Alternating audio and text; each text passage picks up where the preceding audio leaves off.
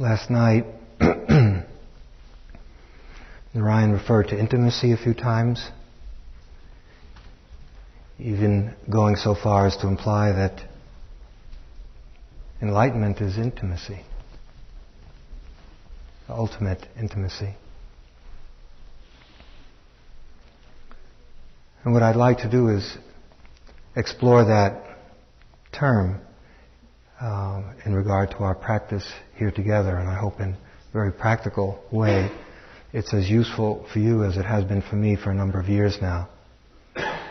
Because for me, that term helps encompass and comprehensively explain, make sensible for me, a huge amount of what we call practice. To me, practice is the practice of intimacy. It's one way to put it, obviously not the only way.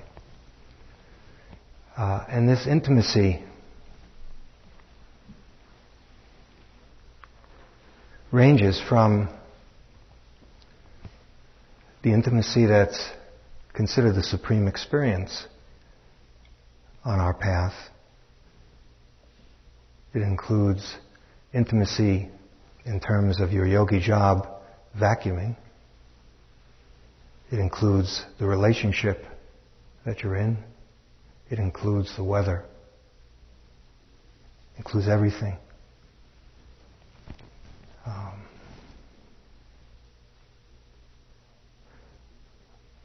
Very briefly, if we start at the top, and we'll leave it there for a while, we'll come back to it.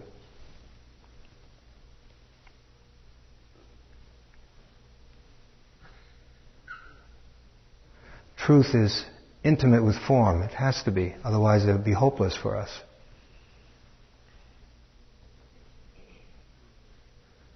The truth is, couldn't be more intimate with the form,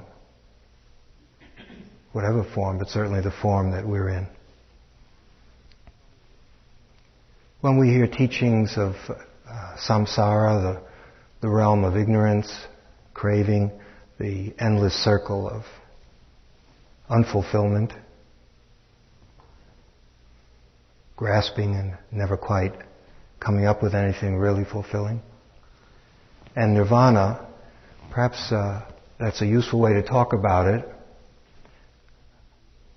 but it sometimes leaves the impression that nirvana is somewhere out there. I don't know where that could be, and that samsara is right here. But then there's also a statement that's which confuses a lot of people. Samsara is nirvana. That's what I mean. They're one and the same. It's a question of whether what gets actualized. You hear it in, some of you are familiar with the Heart Sutra, when we hear form is emptiness and emptiness is form. When we say form is emptiness, that use of language perhaps helps cure us of an attachment that we have to form. When we start treating form as if it has an intrinsic reality, an enduring, coherent, autonomous reality, and we say, no, it's empty. So that perhaps softens our grip on form. But then we say, emptiness is form, just so we don't get attached to emptiness, because emptiness is also empty. And here, we realize then they're inseparable. Form and emptiness are the same thing. They can't be without each other. The truth and ignorance can't be without each other. This is just language, of course. So, I hope there'll be some hints at this as we go on. I think this will take probably more than one evening. And it moves down into your yogi job or pretty much anything else. Okay, just that's the background.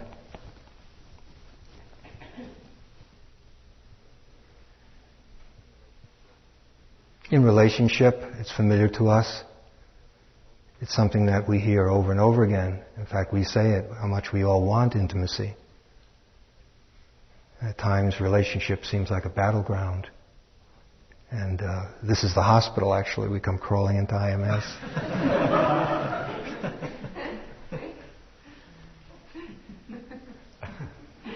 But we would like intimacy. We would have like to have a relationship with intimacy, but often what we feel is loneliness or separation, isolation.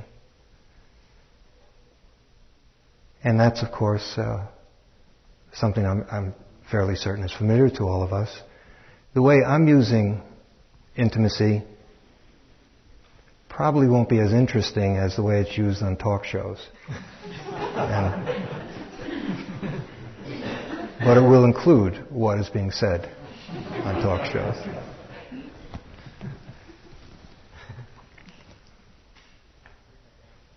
Let's bring it down to right here, that is, perhaps it's useful to say that intimacy is non-separation, at one, union, a unified experience. And you've heard some of the little one-liners we give you from time, just be in the moment, and a lot of synonyms for that. We're basically saying the same thing over and over, slightly different ways, so we don't bore each other to death. But why do we say that? And we talk so much about grasping. What has helped me a lot, and I hope will help you, it sometimes confuses people.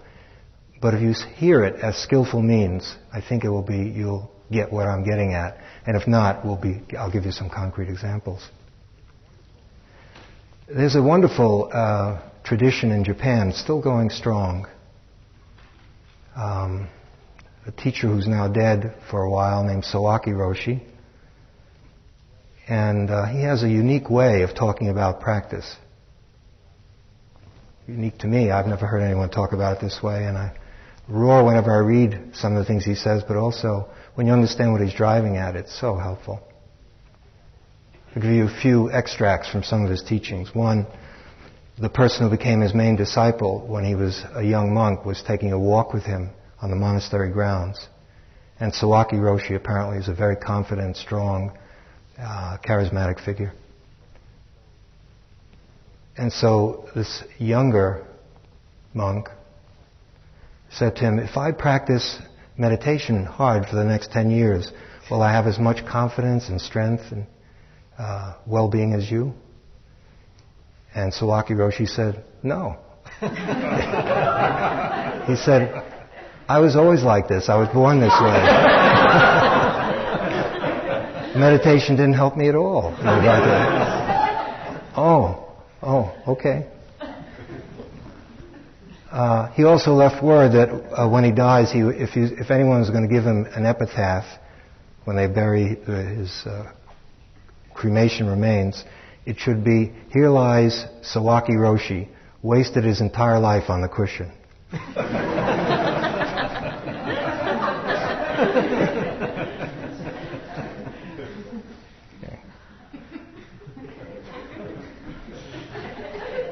And then, again, in answer to a question about sitting meditation, he answered, sitting meditation? In Zen they call it Zazen. It's completely useless.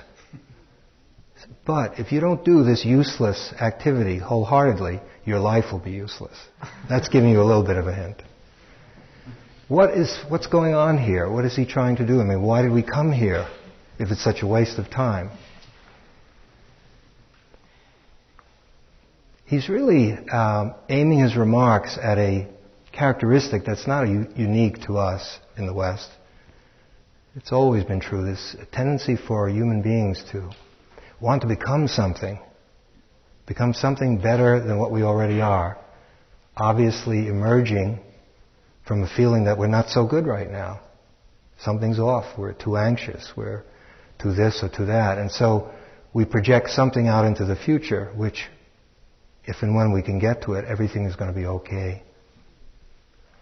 And that tendency to get ahead of ourselves, to strive, to become ambitious, to create something in the future for ourselves, prevents intimacy because it takes us right out of the moment. And what he's trying to do is take the practice out of it's in one sense the most practical thing a human being can do, but if you become obsessed with the practicality of it, you limit it dramatically. Think about why you came here. Sometimes, you don't know why you came here, I understand. Or you do, but you don't know what it is until you reflect. What was your intention? To reduce stress. Okay, it sounds like a worthwhile thing to do, but as you may know by now, sometimes retreats create much more stress. I want to be more peaceful. Have you been peaceful all the time? I'd like to go home with a big bag full of fresh new insights. Turns out that any insight worth having is useful only in that moment. If you want to write it in a book and bring it home with you, scribble it and accumulate all your insights, it's okay, it has some value. But the insights that are insight meditation are non-accumulative. There's something that clarifies this present moment, and that's it. Because if you use it again, it's dead.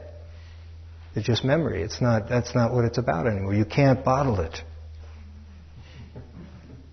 If you could, it wouldn't be very worthwhile. I don't know, maybe we could sell it if we could bottle it. So it's only human for us to want things. Want to get enlightened, want to be a very good yogi, want to be other things that people come here is to become more compassionate, to become kinder. You come with, let's say, a problem that you hope you can work out. Some relationship difficulty. Well, if I can get 9 days just by myself, I can really shine my light on my problem in my relationship and then clarify it. Or creativity. No question that if the mind gets quiet, you can be more creative in whatever realm you want to be creative in. And so we come here with that design. All of those things block what the practice is about, because they pull us out of the present moment, or they can. If you're an advanced practitioner, it doesn't matter. I mean, if you really have grasped what Sawaki Roshi was talking about, then it's a little different. And that's what I would like to emphasize as we move through this understanding of intimacy, to help you see what we're getting at, and hopefully it can be a guide for the remainder of our stay together and beyond. Because I feel if we can practice this way during these 9 days, the approach to living that is directly implied by this this approach of practicing intimacy is completely, totally, and naturally transferable to whatever your life is like after you leave here. It's not something specialized. It's not esoteric or rarefied. It doesn't need special conditions, although, of course, to begin to develop it, it's helpful to have some special conditions like this, IMS. Okay, so when we come here, if we want something, then we have an ideal. And yet, life keeps being just what it is. Have you noticed that? It just keeps insisting on being exactly what it is. And can it be anything but that? It can't. It's going to continue insisting on being just what it is. And we have agendas that are as creative as the number of minds we have in this hall. As to what we want, how things should be, how they shouldn't be, what we want to become, or what we want to leave behind here for the poor staff. Leave all of our unfulfilled this and that. And yet, there's a kind of a stubborn way in which life from moment to moment is just the way it is. Now when we say that, it sounds kind of, yeah, right, how many times are they going to say that? We know life is just the way it is. But when you look closely, you see there's so many ways in which we don't attune ourselves. We're not living in accordance with the way it is. So there's always a gap between what is, just the actuality in a given moment, and how we want it to be, an ideal, how it should be. And in that gap, that gap is filled by suffering. And it's a huge burden to constantly want things to be other than the way they are. And yet we spend much of our life doing that. So this kind of re-education is an essential part of our practice. To me, it's the hardest thing to learn, although I don't want to make hard out of it. But let's say it's the most important thing to learn. It's not finally so much about methods or how long you can sit or how many hours of walking meditation you can do. If you can't be intimate with your experience in this moment, then none of the things that you want can flow, can really happen, because we'll keep sabotaging ourselves.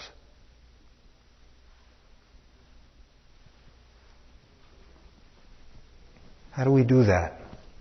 What are some ways of sabotage?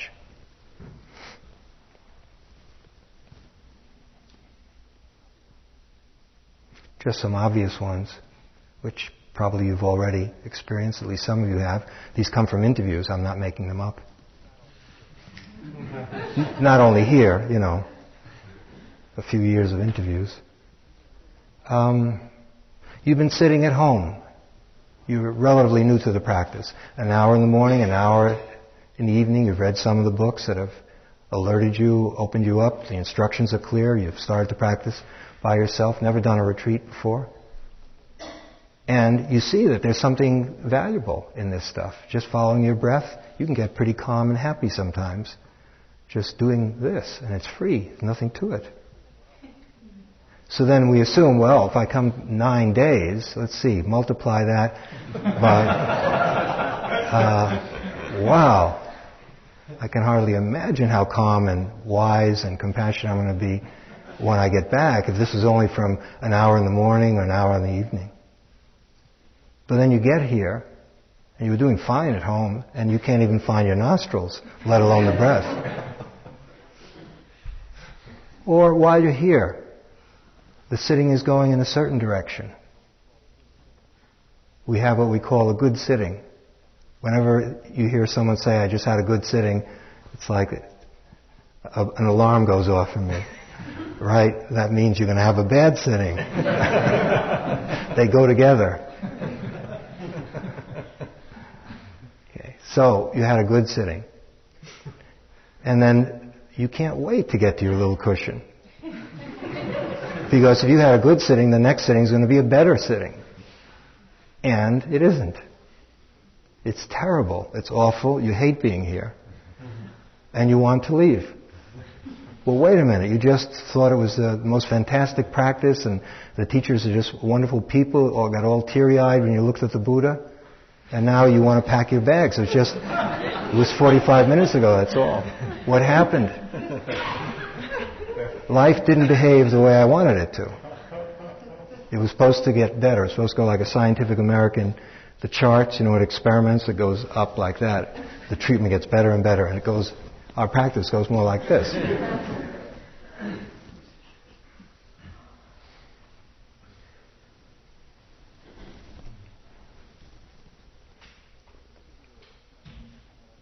Let me give you a sense of what I mean by intimacy. I'm just going to pluck a few random examples, things that come to mind.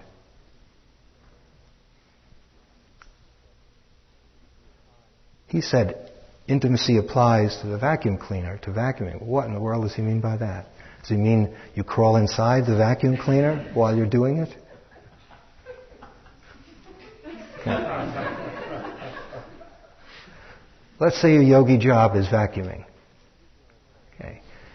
And you hear us say, and you will continue to hear us say, and I often ask people in interviews what your yogi job is, and I try to poke around and find out how you're relating to it.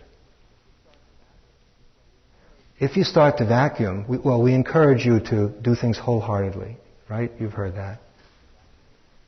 100% vacuuming mind. Just vacuum, for goodness sakes. Okay, but when you approach the vacuum cleaner and you start to do it, have you noticed that sometimes, you can get spotlessly clean job done and you can not be here. We just are so good at being automatic. We know how to do that. And so, why wouldn't you be here? What would intimacy with a vacuum cleaner be? It's not that you try, as an act of will, try to unify yourself so much with the task, as you start to do it, and we all know how to, you push a button, and then it makes a sound, and you push it around, and you look for things that need to be sucked up.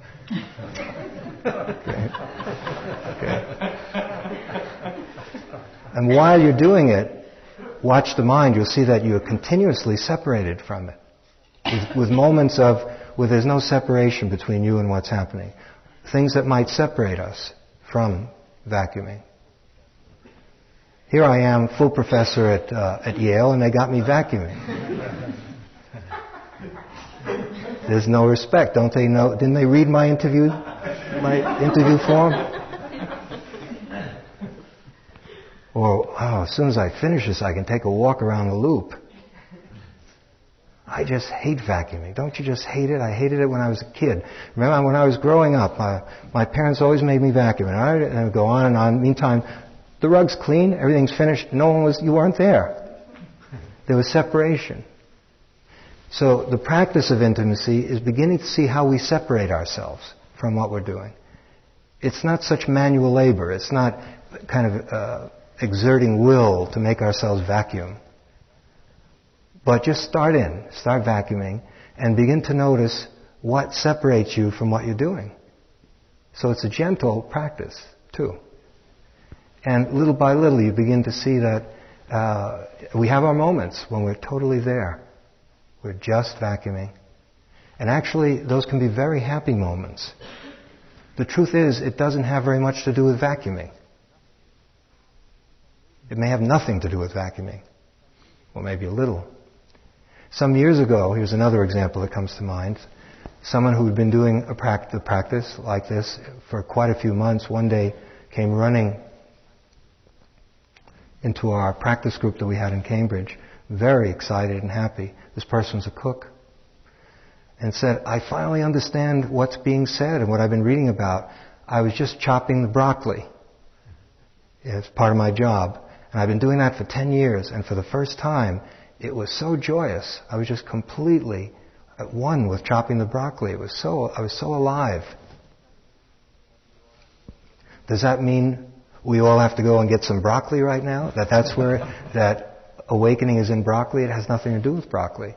It has to do with finally this person's attitude opened up. They opened up to their experience as it was, without adding or subtracting, without getting ahead of themselves or behind themselves.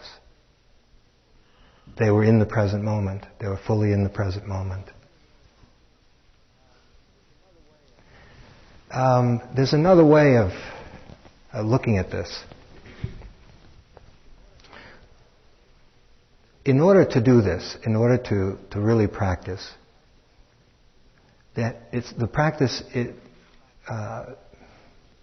is about direct experience. The essence, the heart of the practice is direct experience. Raw and naked experience of life as you live it.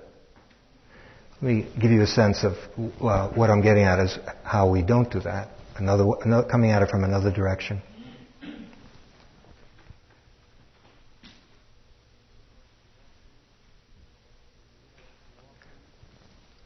You know, raw food. Are any of you raw food faddists? You like raw food? It's supposed to be very good for you if you can digest it. Okay. So raw food is food that's in its natural state. It hasn't been heated, it hasn't been steamed or fried or sauteed or boiled or broiled or pressure cookered or anything. It's just raw, just the way it is. And then we cook it, right? We do something to it. We apply heat. And not only do we apply heat, but we season it, and we do all kinds of things which makes it wonderful and tasty. Now, this analogy is not perfect because the more I say it, the more I like the fact that we're cooking the raw thing.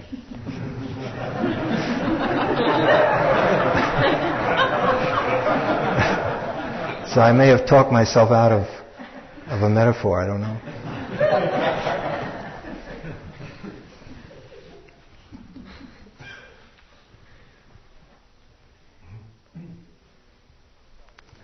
What we do is we cook our experience with ideas and concepts and theories and explanations. So that the original experience, just the isness of it, just the simple breath, the simple pain in the knee, even pain is already polluting it. Pain is not a good word. As soon as I say pain, no good. And it's already gotten a certain veneer on it, a certain coloration. We're already relating to it in a certain way and maybe even not experiencing it directly. Because once we name it, it's as if we know it. And so what we're doing typically is we cook our experience. And the practice is an attempt to come back to the original experience before it was conceptualized, idealized, explained away, theorized, and so forth.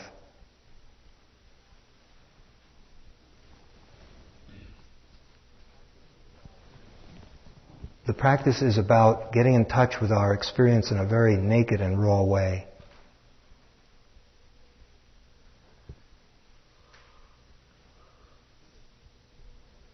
Direct, intimate. And that sounds good if it's, let's say, a man or a woman who you're in love with. I like that. But what if we say intimate with loneliness? Wait a minute, that's going a little too far. I don't want to become intimate with loneliness. So I'm going to something that I see it interests you more, this one. It should, because we spend a lot of our life in and out of this one. Let's take any of the mental states that come up in our practice and they come up in our life. Let's say loneliness comes up. Again, the word isn't as important as it's pointing to something which I'm certain that all of us in this room have tasted. If you're human, you've tasted loneliness. Also, unless you're very different than my experience and the people that I have talked to, we hate it. We do not like to feel lonely. We'll do anything we can to not feel lonely.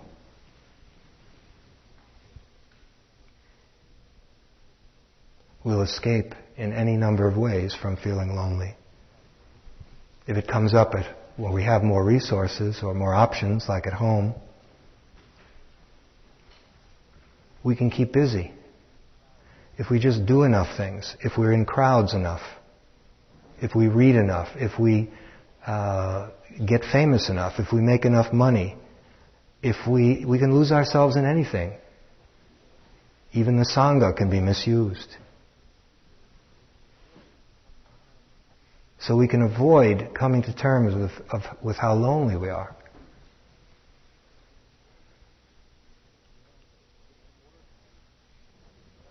It can work, not too well, but it can work for a while. You can, in a way, we know when it's coming. We pick up a book and we read it, and we're okay. It's a good book. No sooner do we put the book down, and there it is. Can't drop your guard for a second. So we have our moments where it comes up and looks at us and makes its presence felt, and it's painful. It's not intimate. Now, here, intimacy is useful in terms of it's close, it's intimate with understanding. To me, the deep kinds of understanding cannot happen, the deep insights, without intimacy. Let me give you an example of what I mean and use loneliness. In using loneliness as an example, please understand that you could put in anything else that you wish. Any kind of fear, anger, boredom. These are the kinds of states that come up, and in a few days the instructions to the practice will change, and you'll be encouraged to directly become mindful of them while breathing in and breathing out. We're kind of edging towards that.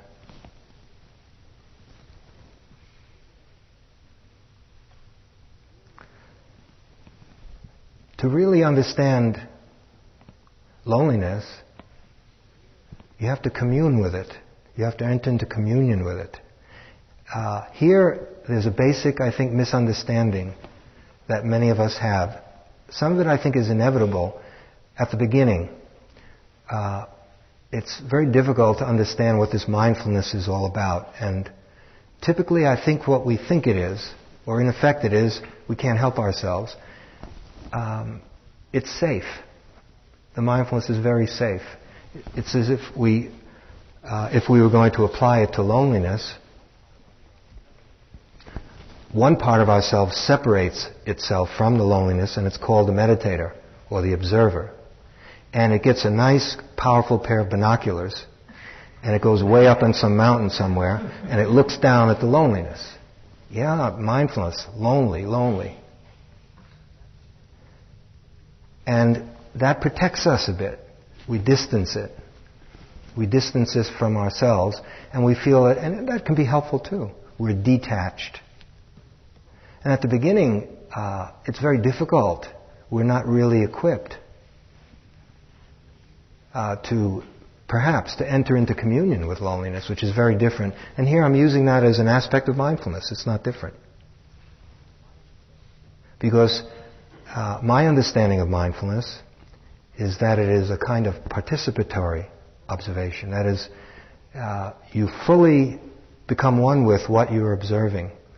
The awareness, the wakefulness is in the midst of what's happening. That means you have to allow the loneliness to blossom, to be full-blown. But in the midst of it, total wakefulness. We're working towards that. What we know is, if we were to fully surrender, and if you recall, we've been suggesting to you if we can learn to surrender to the breathing, to just let the breathing fully be the breathing. And in a sense, you become one with the breathing. Finally, that's the direction of this phase of the practice. The mind, the breath, and the body become unified. If you can surrender to the breathing, perhaps you can learn how to surrender to states that are much more highly charged, frightening, powerful, which usually overwhelm us. At the beginning, perhaps it's more realistic to look at it with binoculars. Maybe it's inevitable that that's how we have to do it. But more and more, I think what you'll find is that the practice of mindfulness is the practice of intimacy. It means allowing whatever it is that is in the moment, whatever is, to allow your sensitivity to fully experience it without cooking it. To really feel it. However, you might say, well, how is that different from just being tremendously lonely? We've all had times when we've just ached with loneliness. But there we've been lost in it. The practice is not advocating that. We already know how to do that. That's why we don't want to have anything to do with it. Because the few times that we've allowed that to happen have been very painful and have not been beneficial necessarily. Maybe we've become a little bit more compassionate or humble when we've suffered. But we don't see that as too fruitful, and maybe it isn't. But the day can come where we learn, where through practice, I myself don't see, to whatever degree I'm doing what I'm telling you about, it's not like I came out of my mother's womb able to do it. It comes from years of practice and gaining experience and familiarity with unpleasant states until finally you begin to see that everything is workable. In order for it to be workable, it's helpful if the mind has some stability. Otherwise, if it's all over the place, how can you do what I'm saying? And so that's part of why we spend so much time on just the breath as an exclusive object to help prepare the mind, to calm it down, to steady it, to give it a kind of move in the direction of it being unwavering in its ability to stay with an object. And then little by little, we bring that mind that's been helped in this way, prepared, re-educated, gradually so that it familiarizes itself with all the different ways of the mind, including loneliness, which is just one state that comes up. The end of loneliness comes about through communion with it, full openness to it. Not acceptance. It can be helpful. For example, let's say you feel very lonely and you've heard this talk and you're tremendously inspired about how wonderful it would be to come into intimate contact with loneliness.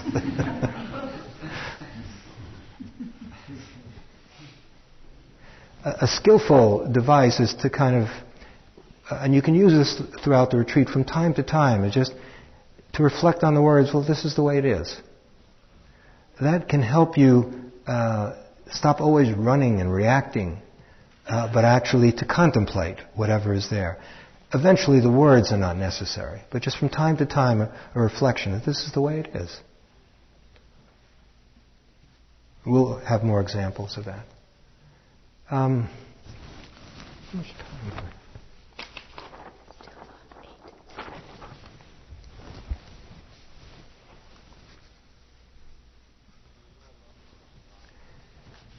We would all love to say goodbye to loneliness. But we don't want to say hello first. It's just bad manners. First we have to say hello, and then if we can fully allow it to bloom, and I'm using this term intentionally, bloom, blossom, flower. Why is he using that? That's okay if it's a child flowering, or a flower flowering, blooming, or a person blossoming. You see that, they have good therapy, or good yoga teaching, or something like that. Why would you want loneliness to flower? All that is just as we're learning how to allow the breath to fully be what it is. Can you allow this to be fully what it is? If you can allow it out and you can be with it every step along the way. Fully with it as it emerges, as it crests, and as it falls away, which it will. It's an impermanent mind state, which lacks self. It's empty. It doesn't have a substantial meaning. It's there because of certain conditions. It comes back. But if we can do that, we begin to learn something. Do you see what I'm getting at? I mean, is that... Okay. If you don't feel ready to approach something like loneliness in this way, don't. We're not trying to, and many of you are new, we're not trying to rub your face in anything. Part of the skill in practice is for you to guide your own practice and to know what you can take on and what you can't. But it's not repression. For example, should loneliness come up and you realize you're not ready for it, then you bow to it. Thank you very much. You're not repressing or denying it. You switch to the breath instead, knowing full well that it's there. And the day comes where you can return to it. And little by little, it becomes manageable, workable. And if you can let it flower, that is, fully express itself, what it does is it liberates itself. It keeps being alive because we're struggling with it. If you can fully allow it out and meet it, shine the light of awareness into it, what happens is awareness is a very powerful energy. Don't underestimate it, even though it's invisible. I mean, where is it?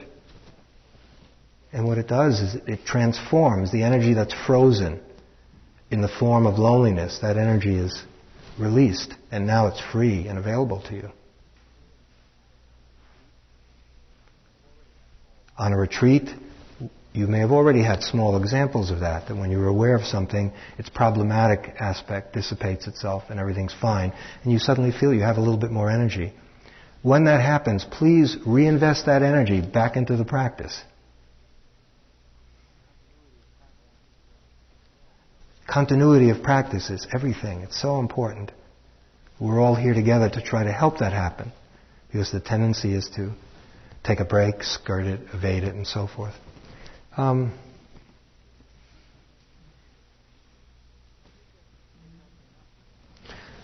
think maybe that's enough for tonight. Give me a moment. I don't want to start something that I can't finish, and this will take more than this evening. I also want to give you some brief reflections on a sutta of the Buddha, having to do with why the present moment? What is this obsession that Buddhists have with the present moment?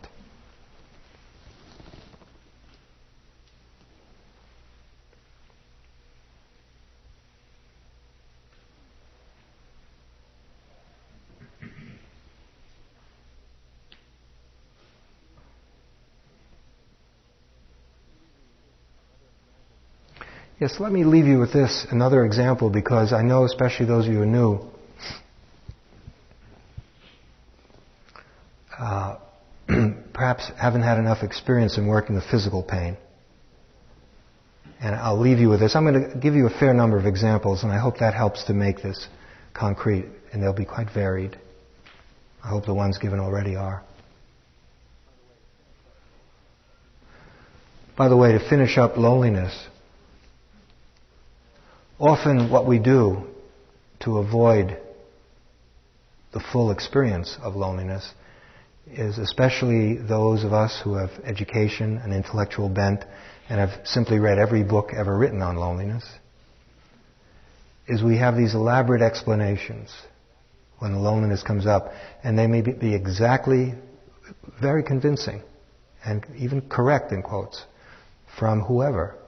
Rollo May, who I'm not, you can see I'm dated. Whoever the going,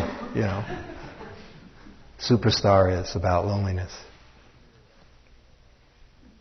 From this point of view, that's an avoidance. So that we have beautiful and brilliant explanations which keep us from the direct experience. The reason I mention it is crucial. See, I think this is true. I think that most of us, if not all of us, it takes quite a while. We do not have faith in the immense value of what direct experience can produce in life. We definitely have much more confidence in a brilliant explanation. It's much more fun, for one thing. And it takes a while before you really understand that there's nothing more valuable than directly connecting with your experience in a given moment. Because what comes out of that is firsthand. It's you. It's a different level, a different order of intelligence altogether. You can know everything that's been written about loneliness and remain lonely, surrounded by your books on loneliness. Sorry. My books too. I threw them all out though.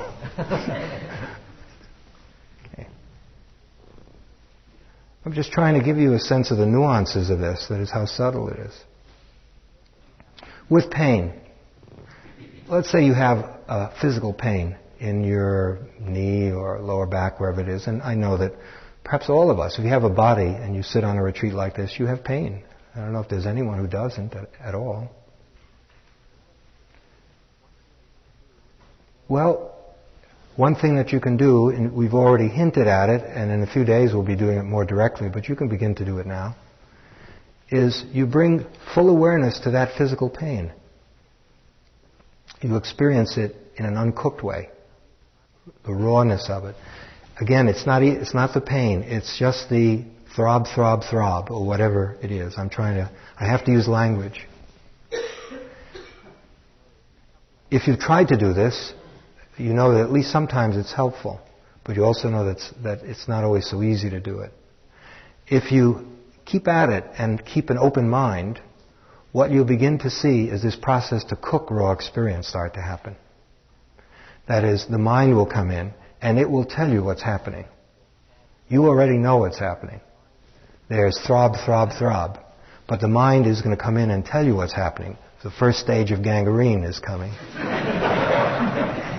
And this is Barry. They don't have good hospitals out here. We're out in the sticks. My insurance doesn't cover me here. What am I going to do? Then you have torment. It goes from pain to torment. Because the mind has now cooked it. It's cooked it in its own juices. And what's come out of it is something inconceivably worse than the raw pain itself.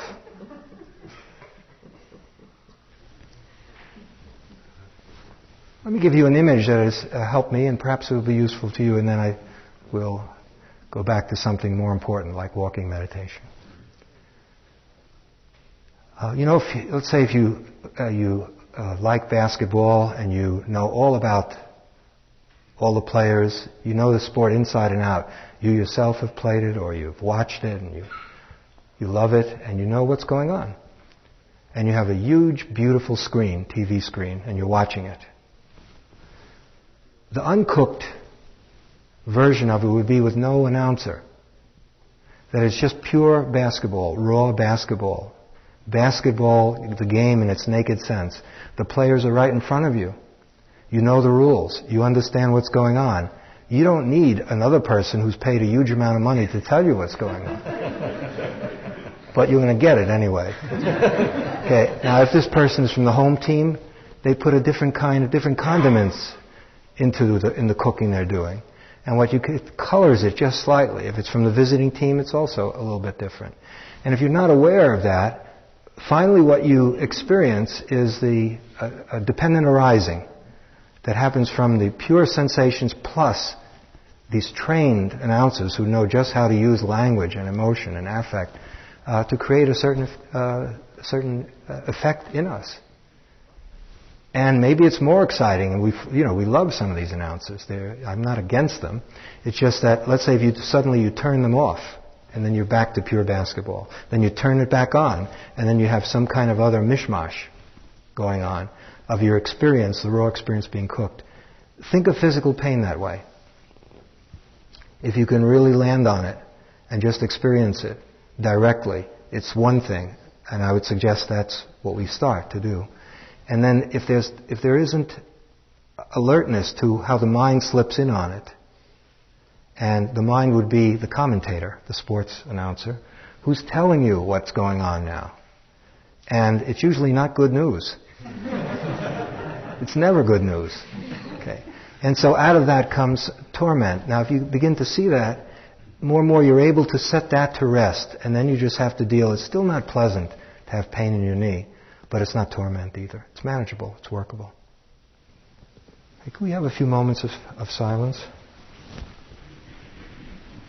Is of any relevance, struck you as possibly being of some use, bring it up and reflect on it for a few seconds.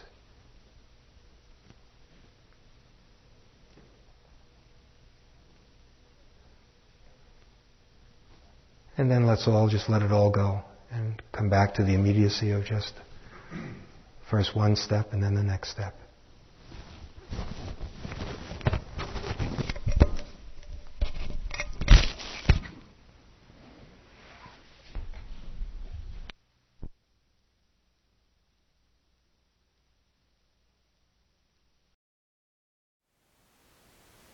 Thank you for listening. To learn how you can support the teachers and Dharma Seed, please visit dharmaseed.org/donate.